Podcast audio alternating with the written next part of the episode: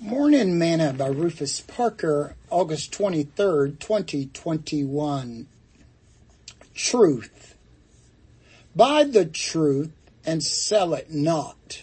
Also wisdom and instruction and understanding.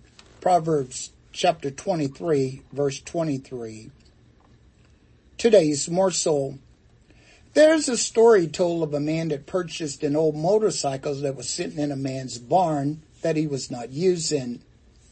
Well, as the story goes, the man took the motorcycle home and began to repair it and get it running. Doing his repair of the motorcycle, the man realized that he would need to order some new parts, and so he contacted the dealer.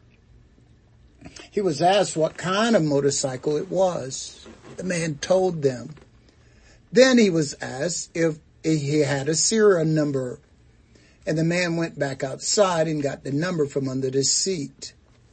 He sat on the phone for a while waiting. The attendant came back on the line and asked the man if anything else was written under the seat, like a name of some kind. The man went and looked again and returned and said, the only name I see is the words, the king the man was told that the motorcycle had once been owned by Elvis Presley.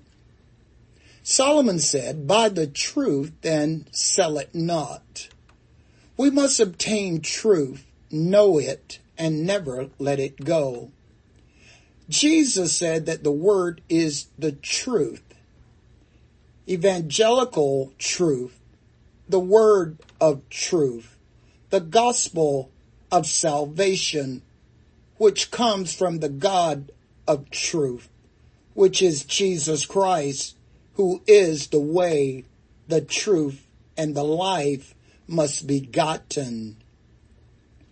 If we're going to remain free and see Christ when he returns, we must have truth. You never know what you have in that old Bible. Buy it and sell it not. Sing this song with me today. He set me free, yes, he set me free. He broke the bars of prison for me. I'm glory bound, my Jesus to see.